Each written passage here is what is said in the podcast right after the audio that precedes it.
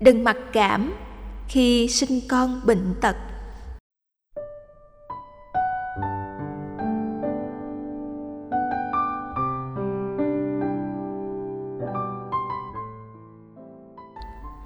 Bạch thầy, con đang ở tột đỉnh của sự bất hạnh, đau đớn. Ngay sau khi sinh em bé được một thời gian ngắn, các bác sĩ đã chẩn đoán con trai của con cháu đích tôn của nhà chồng con bị hội chứng đau. Cách đây không lâu, con phát hiện ra ngoài đau, cháu còn mắc hội chứng tự kỷ. Con đã buồn rầu vô cùng, thương cháu, con chỉ biết khóc ròng. Nhưng vào lúc mà con cần sự quan tâm, chia sẻ động viên nhất, thì nhà chồng và cả chồng con lại quay lưng lại với con và cháu bé. Họ giết móc con hết lời. Họ nói do kiếp trước con và cha mẹ con làm những điều xấu xa, nên giờ mới sinh ra quái thai như vậy. Họ còn tỏ thái độ muốn đuổi con và cháu bé về bên ngoại cho khuất mắt. Quê con ở tận lạng sơn, gia đình con nghèo lắm. Bố mẹ con lại già yếu. Bây giờ mà con đưa cháu về, cháu bệnh tật, làm khổ ông bà ngoại thì con không nỡ.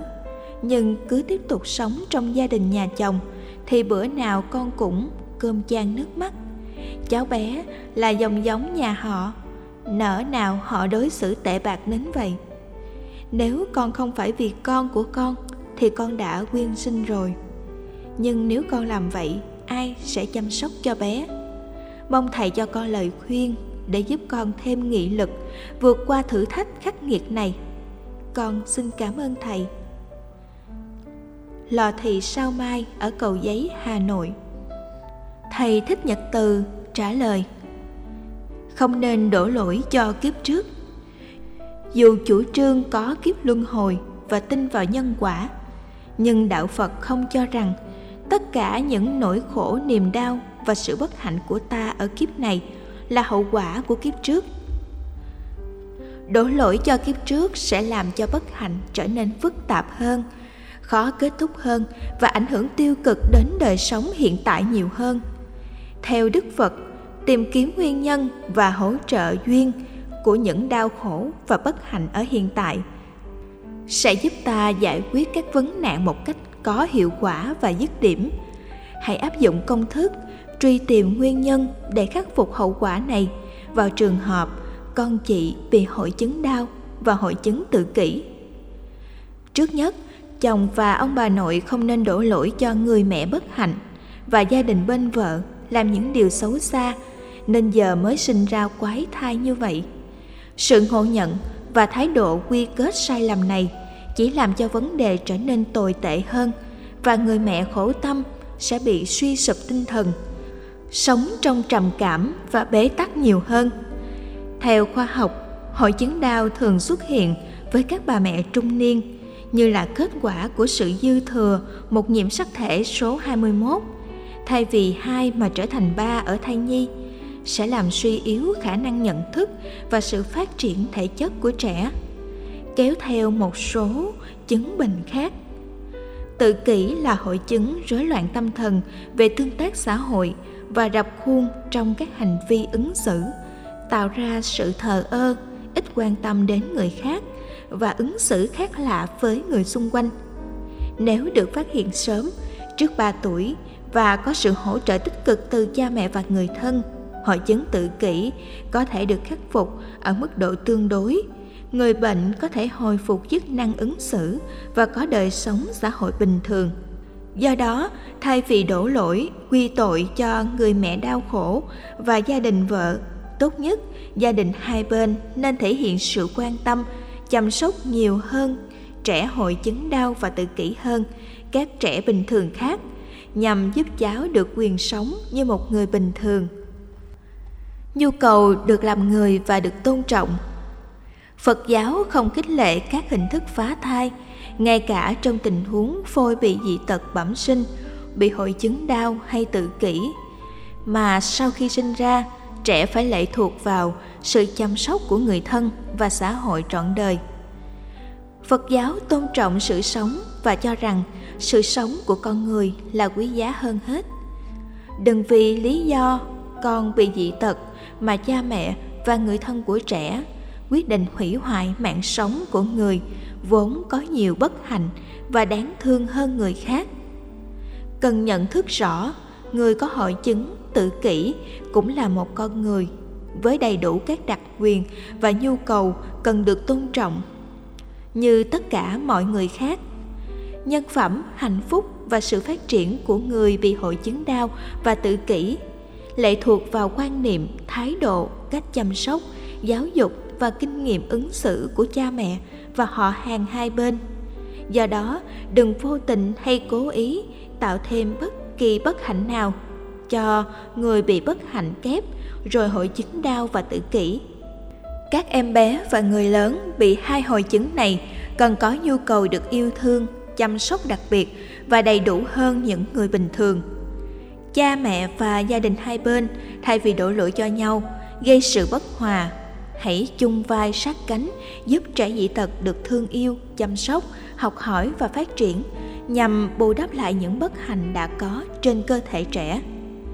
Các tiến bộ về chăm sóc y khoa hiện đại có thể giúp cho trẻ có hội chứng đau và tự kỷ, khắc phục được các yếu kém về sức khỏe, nâng cao khả năng nhận thức và học tập để hòa nhập cộng đồng, có đời sống xã hội bình thường, được đi học, sống độc lập, được làm việc, có người yêu, thậm chí có thể kết hôn và sống hạnh phúc các trợ giúp từ gia đình, người thân và cộng đồng trong tình huống này sẽ tạo ra cơ hội cho trẻ khuyết tật được học tập và chăm sóc sức khỏe đặc biệt để trẻ có thể trở nên tự tin, hướng ngoại, chơi thể thao, thưởng thức thẩm mỹ như người bình thường trong quá trình trưởng thành.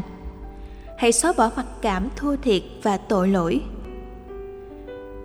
tâm lý khá phổ biến của một số bà mẹ và người thân của người bị hội chứng đau và hội chứng tự kỷ là sống trong những cảm giác thua thiệt, sợ hãi và tội lỗi. Từ sự thiếu hiểu biết về khoa học và nhân quả, nhiều người đã vô tình làm tổn thương chính mình và những người thân thương trong gia đình, đặc biệt là người mẹ bất hạnh.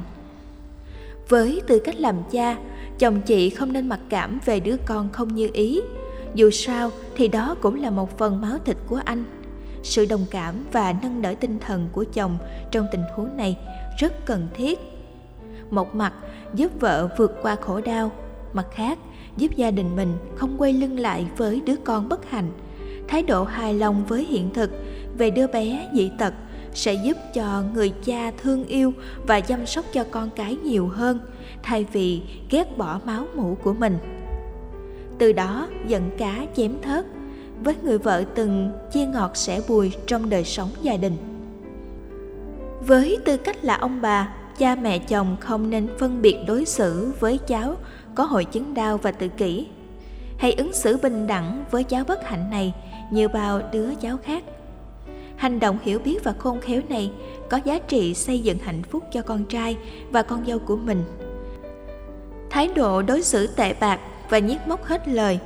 Con dâu và đứa cháu bất hạnh cũng như hành động đuổi con dâu và cháu bé về bên ngoài cho quốc mắt.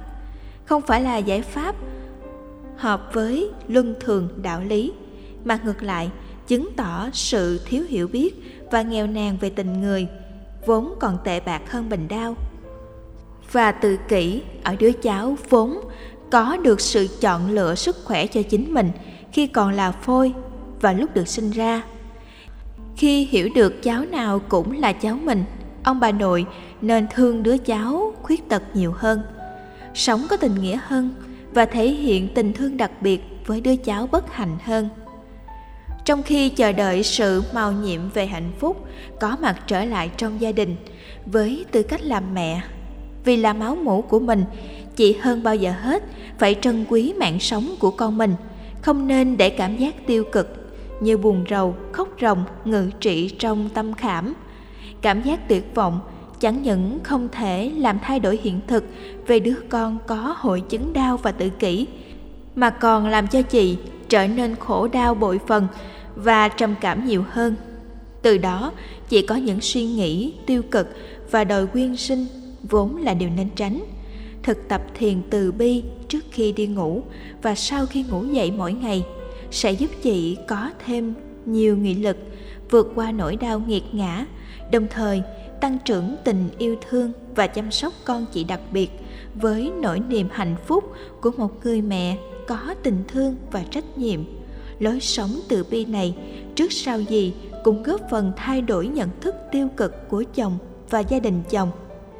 Chúc chị luôn vững vàng, sớm vượt qua khổ đau và thành công trong công việc, tìm được sự hiểu biết và thương yêu của chồng và gia đình chồng.